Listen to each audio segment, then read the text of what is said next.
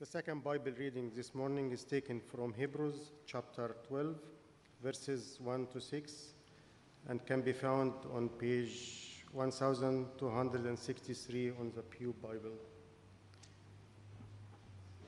Therefore, since we are surrounded by such a great cloud of witnesses, let us throw off everything that hinders and the sin that so easily entangles, and let us run with perseverance the race marked out for us. Let us fix our eyes on Jesus, the author and perfecter of our faith, who for the joy set before him endured the cross, scorning its shame, and sat down at the right hand of the throne of God. Consider him who endured such opposition from sinful men, so that you will not grow weary and lose heart. In your struggle against sin, you have not yet resisted to the point of shedding your blood, and you have forgotten that word of encouragement that addresses you as sons. My son, do not, do not make light of the Lord's discipline, and do not lose heart when he rebukes you, because the Lord disciplines those he loves and punishes everyone he accepts as a son.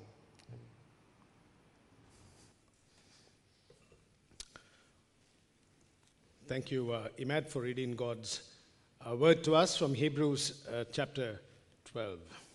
Well, let's uh, come uh, to our Lord in prayer as we open, as we read, as we uh, sit under His word. Let's pray. Heavenly Father, thank you for your word, this word that is given by you, inspired by you, Lord, the infallible word of God.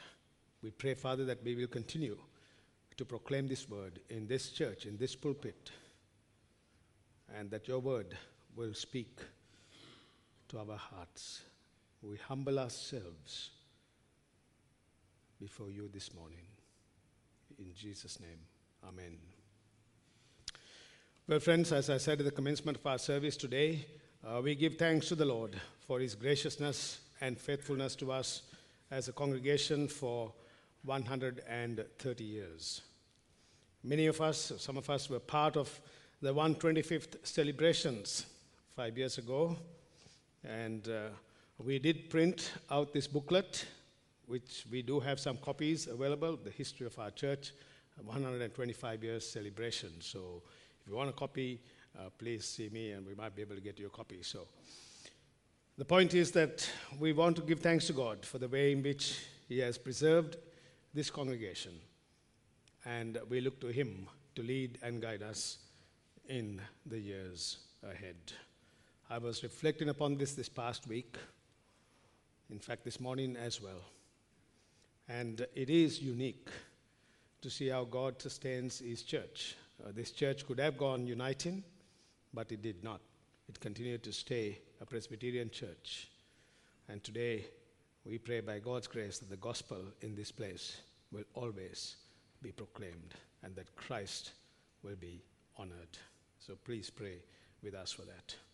So, by His grace, He has sustained this church uh, through its many, many challenges. There's no doubt in ministry there are challenges that comes our way from time to time, and sometimes you wonder how the Lord will lead, which pathway will He navigate for us.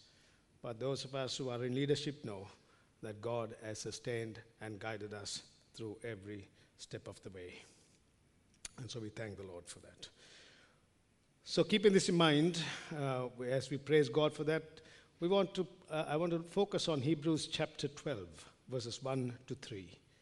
And I've titled the message, Keep Running the Race.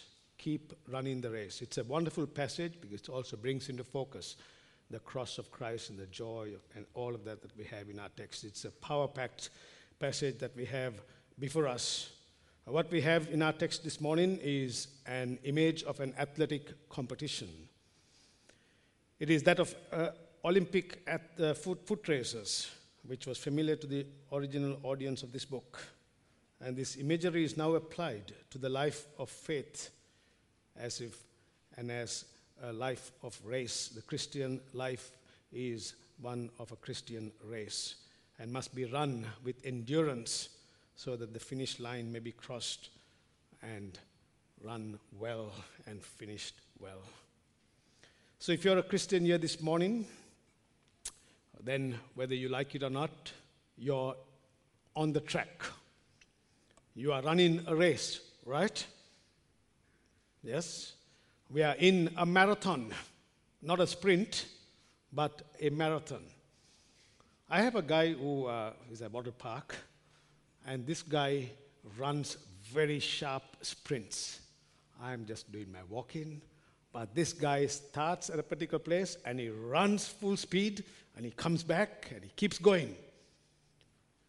And I had a chat with him the other day. I said, What's up? You know, Chris, I want to sprint because that gives me all the energy and the strength I need. And I said, Look, my, that is so good. But I'm just walking around, just humbly. and he said, You know what? If it's a marathon, then I wouldn't be sprinting. I'll be just running at a good pace. And the Christian life is a marathon, a long distant race, a spiritual race, individually run and collectively as well. And so, what we have in our text is a call to keep running the race. Don't give up. And so, we're going to look at this passage under uh, two points briefly this morning uh, the encouragement and the example that we have here. The encouragement, verse 12, uh, ch- sorry, uh, chapter 12, verse 1. Therefore, since we are surrounded by such a great cloud of witnesses, let us throw off everything that hinders and the sin that so easily entangles, and let us run with perseverance the race marked out for us. Well, friends, what does this word therefore refer to? It connects us with chapter 11. If you have your Bibles, please keep them open to uh, Hebrews chapter 12, and please turn with me to Hebrews chapter 11. And what do we see in Hebrews chapter 11? It is a chapter on faith. The author to the book of Hebrews says in Hebrews 11:1, "Now faith is being sure of what we hope for and certain of what we do not see." This is what the ancients were commanded, commended for. And then we have this statement by faith, by faith, by faith, by faith. And a whole spectrum of saints are mentioned in Hebrews chapter 11. And so, by faith becomes the central theme in Hebrews chapter 11. By faith, so and so did this. By faith, so and so did that. By faith, he or she lived a life. And in that sense, friends, our lives we live also by faith, correct? Because we don't know what lies ahead of us, do we? But we know the one who holds the future in his hands. So, by faith is what we see here in this passage. And when the author connects chapter 12 with verse 11 with the word therefore, he's referring to the Old Testament saints who ran the race by faith in the Lord. And as we run the race and we look into the crowd, so to speak, and we see every one of them having finished the race, we are not to become weary as we keep at it as well. And so the author says, We are surrounded in chapter 12, verse 1. Therefore, since we are surrounded by such a great cloud of witnesses, this is the cloud of witnesses that we see here mentioned. These great saints who have run the race and finished the race. Now, the question is Does this mean that everybody in heaven is looking at us all the time? That's a good question, isn't it? I don't think so. The idea, I believe, is not so much that they are looking at us, but rather as we look at them, we are to be encouraged, for they have run the race. They have kept the faith, and they have done it. And so we are to be encouraged to keep on running the race, knowing that we are surrounded by such a cloud of witnesses who have finished the race. And that's the encouragement for us this morning to keep running the race. You see, as we look at these saints, and as we see the struggles and the battles that they faced in their lives, they trusted God and by faith they ran that race. And what an encouragement that is for us as well. When we think we should give up. Just like, for example, when we meet other Christians, others who have been a longer journey than us, and we meet up with them and we share and we are encouraged by them to see how God has sustained them in their lives. There are times that I go, I go visiting to, uh, to most of your homes whenever I can, and sometimes I go to the older uh, senior citizens of our congregation to their homes, and I come back from their homes deeply encouraged as they tell their story and as I see how God has journeyed with them, and it gives me encouragement to keep on going. As I see senior ministers in our, in our church continued on, I have a mentor, a wonderful senior minister, been in ministry for so many years, and I meet up with him regularly. In fact, next week I will. And, I, and he encourages me along the way. And I look at his life and I think, what an encouragement for me to keep on going personally and in ministry. And so, in this text here, we are to look back at these witnesses, such a cloud of witnesses surrounding us and saying, You can do it. Don't give up. Run the race. Keep the faith. Trust in this God because we have run that race.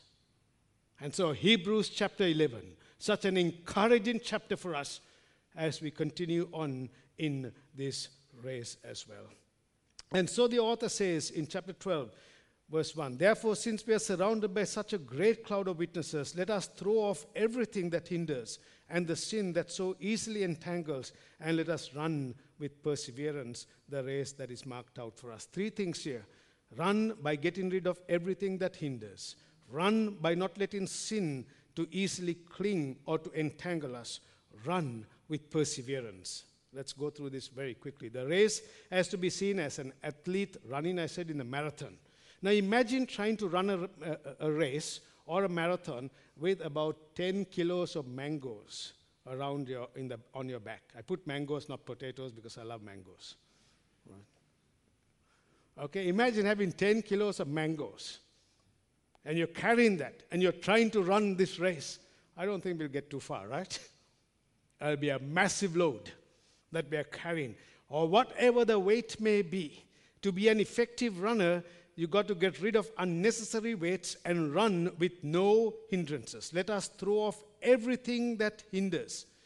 That is, whatever bulk, whatever mass, whatever burden, whatever weight we may have, and run this race. Now, this weight could be anything in our lives that hinders us in the race in following Jesus. The question is, what are the weights that we should remove so that we can run the race? They might be good things, but are they weighing you down from progressing in Christ as a Christian? You ask yourself this morning is there some weight in your life and mine that is weighing us down from progressing in Christ? Is there something? Is there something that is pulling you down? It might be something good, it could be, I don't know, whatever it might be, but it is kind of pulling you down. And so there is this half heartedness. There is this, this kind of thing, Lord, I can, I can do this, but this weight is on me as well, so I'll kind of do it both ways. Is that the way you and I are progressing? Is that the way that I am also progressing in my faith? This is challenging to me as well. I examine my own life, and I have, this text speaks to me as well. Is there some weight, might be so good, that's weighing me down in progress of my faith and knowing Jesus and trusting Him? So perhaps it's weighing you down. And it says, so get rid of it. That is, put off or put aside anything uh, one writer puts it this way a winning athlete does not choose between the good and the bad, he chooses between the better and the best. A winning athlete does not choose between the good and the bad, he chooses between the better and the best.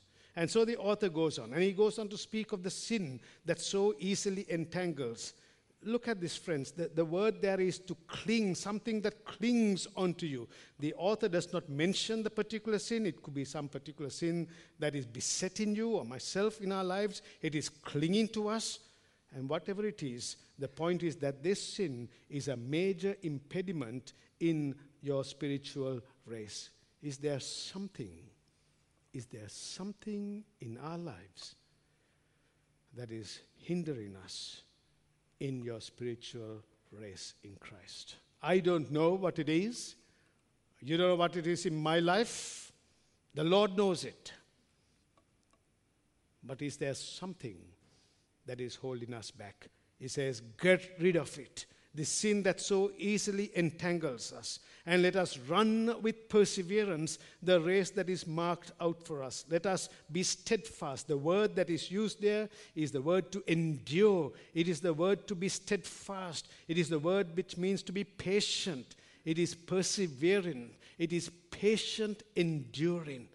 And so, friends, this morning, we have to strip ourselves of the weights that hinder and the sin that entangles us and run the race marked out for us with perseverance.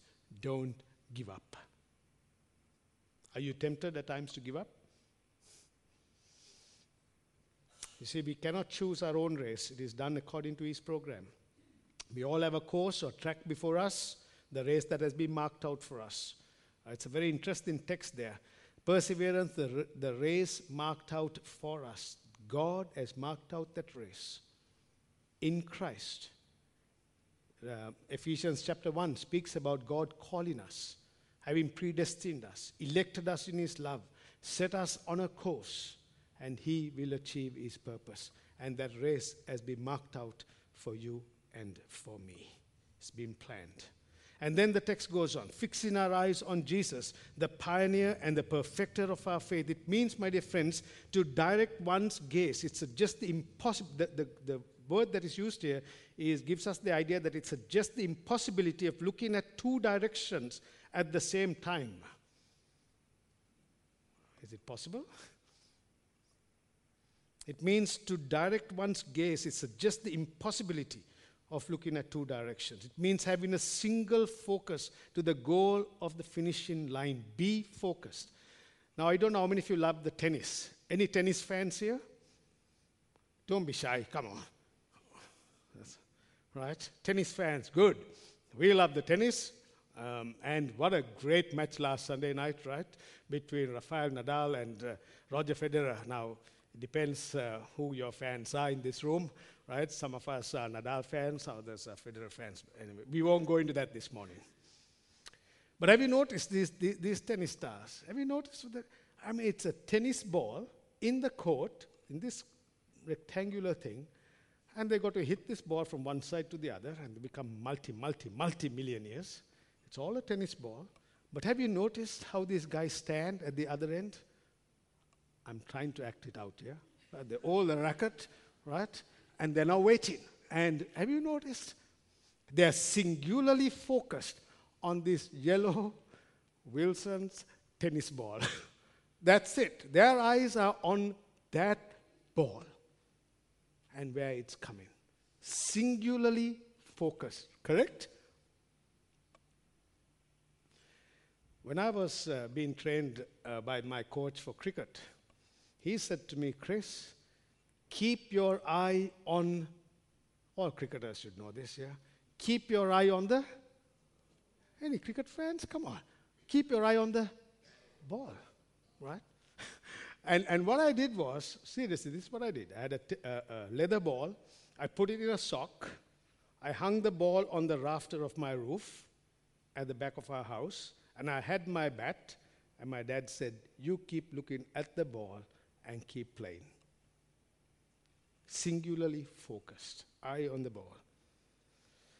Friends, this morning, I mean, as interesting these examples and analogies are, the challenge for us is to fix our eyes on Jesus, singularly fixing on Him. And what does that mean? What does it mean to fix your eyes on Jesus? To look to Him. The, the, the word there is to look to Him, look unto Jesus. Remember how Charles Spurgeon, the great Baptist preacher, was converted? It was on a, on a, um, a winter's night, and he was on his way somewhere else, and he turns into this little chapel, Spurgeon. And there were only a few people there in the chapel. And, and Spurgeon was sitting in the balcony. And there was a preacher. The, the, the norm preacher didn't turn up, so one of the guys got up and started to preach. And he said, uh, This is what he said about the preacher. He was a very poor preacher, but he had one thing going for him. He kept repeating the text. he kept repeating the text. How's that, eh? How easy would that be? Hmm? And the text was, Look unto Jesus all the ends of the earth, and you will be saved. And he just kept going on. And then he looked at Spurgeon in the balcony and he said to Spurgeon, You look miserable, young man. That's a dangerous thing for a preacher to say, right? You look miserable. Sorry, I'm pointing at you now. Look unto Jesus. Look to Jesus. Look to Jesus. And that was it. The Holy Spirit used those words to convert Charles Haddon Spurgeon. And what a great Baptist preacher he was. Looking unto Jesus. You see, friends, remember the story of Peter. Uh, Jesus went out in the boat. I know, um, sorry, the disciples went out into the boat, and uh, Jesus was on the shore. The boat was in Sea of Galilee, and uh, Jesus started walking towards them, and they thought he was a ghost. And what did Peter say? Lord, I will come to you. He fixed his eyes on Jesus, but after that, he saw the winds and became scared, and he turned away from looking at Jesus. What happened to him? He began to sink. You get the picture?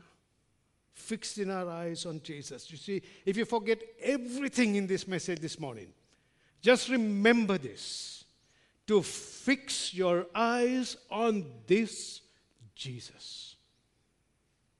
And see what an example we have here because he is the pioneer of our faith. That's the Greek word that's used there. The pioneer. And he's the perfecter of our faith because he has given us the foundation of our faith from start to finish the Alpha and the Omega. He's the pioneer and the perfecter of our faith because he exercised faith as the Son by trusting his Father from beginning to end. He's the pioneer and the perfecter of our faith because God, who began a good work in us, is going to complete it through Jesus Christ, his Son, the author and the perfecter of our faith. That is, my dear friends, the God who called you, the God who has sealed you, the God who has redeemed you in his Son Jesus, the God who has begun a great work in your life. Has He not? You with me? He is the same Lord who will bring it to completion. It's not like I am doing this, so I'm going to preserve by my own strength. That is, of course, the human responsibility, and we have the divine grace. Both combining. God doing his part, we're doing our work, but at the end of the day, it is the preservation of the saints by this great Savior, that He will keep you in His hands. And what a blessing that is. And notice the example in verses 2b to 3. For the joy set before him, he endured the cross, scorning its shame, and sat down at the right hand of, of the throne of God. Consider him who endured such opposition from sinners, so that you will not grow weary and lose heart. Jesus endured the cross this morning, we have the Lord's Supper, don't we? What does it remind you? What does it tell us? Of a Savior who endured the cross, of a Savior who was mocked, of a Savior who was whipped, of a Savior who was nailed, of a Savior who went through pain and betrayal and whipping and scorning. It's shame at the cross. The sinless Lamb of God. Philippians chapter 2, we read this morning. He humbled himself even unto death for you and for me. You see, friends, what drives you as a Christian this morning? Is it the cross of Christ? What drives me to come every Sunday, by God's grace, onto this pulpit, or John? I, for me, I'm sure it's for John as well. It's, it's a cross, isn't it? It's the cross of Christ. That's what it is. See, the cross is the key through which we can understand what Jesus came to do. And, and he died at the cross, Isaiah 53. And notice, friends, for the joy set before him, he endured the cross, scorning its shame. What is this joy? You see, that's the attitude that we see of Jesus. He ran, he endured the cross, and he endured it with joy. Let me refer to uh, a passage in Hebrews 2:10. This is, I think, one of the joys that we see that Jesus endured for. In bringing many sons and daughters to glory, it was fitting that God, for whom and through whom everything exists, should make the pioneer of their salvation perfect through what he suffered. Both the one who makes people holy and those who are made holy are the same family. So Jesus is not ashamed to call them brothers and sisters.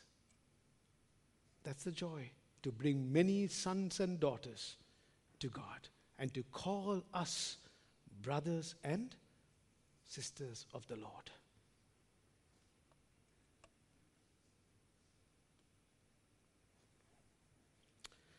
And then this verse also speaks of the joy, the joy of his exaltation, that he sat at the right hand of the Father.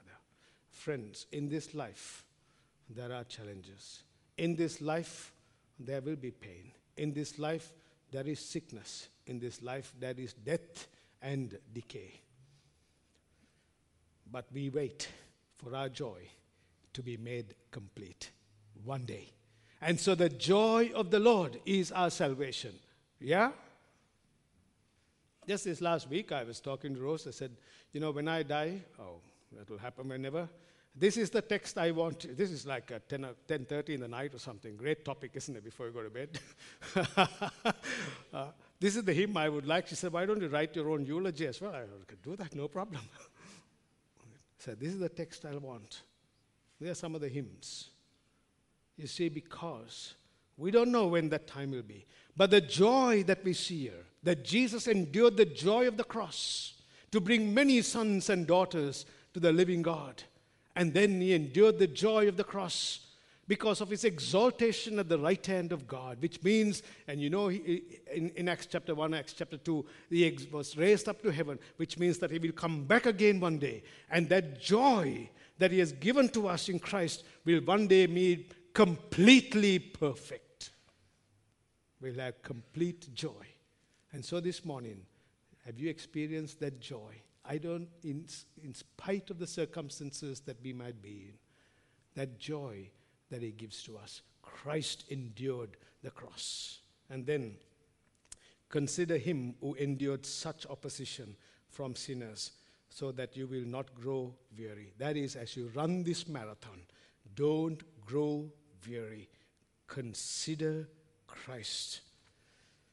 Uh, John Owen a wonderful, great preacher. I was reading some of his works this past week. I think it should be a text for every Reformed church minister, every minister. I think uh, John Owen's books. I don't know whether PTC asked our students to read it, but his works, it's fantastic. And John Owen says this, is a great Reformed Puritan. Jesus is the one in whom we place our faith, trust, and confidence with all our expectation of success in our Christian course.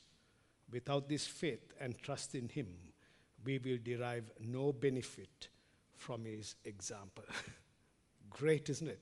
We can look at Jesus and say, Wonderful example, Jesus. You ran the race, you went to the cross, you did this, you did that. But we'll have no success without this faith and trust in Him. So, this morning, as we conclude, have you put your faith and trust in Him? Are we fixing our eyes on this Jesus? As we run this race. Remember, this is all of grace. We cannot add anything to our salvation. Left to ourselves, we will stumble and fall. But by His grace, we'll run this race. And so let me encourage you and us as a church here at St. Stephen's that we will continue to keep on running this race, fixing, looking unto Jesus, who is the pioneer and the perfecter of our faith. So be encouraged and look at also his example. And let's come to the supper this mor- morning to give thanks to him for everything that He has done. Let's pray. Heavenly Father, help us, Lord, to keep running the race, the Christian race as a marathon. You know what weighs us down. You know the sin that so easily entangles us. Help us to run with perseverance, looking unto Jesus, the pioneer and the perfecter of our faith, to run this race with the joy of the Lord, knowing that one day this joy will be made complete fully in Christ. Prepare our hearts, Lord, to celebrate the supper. In Jesus' name, amen.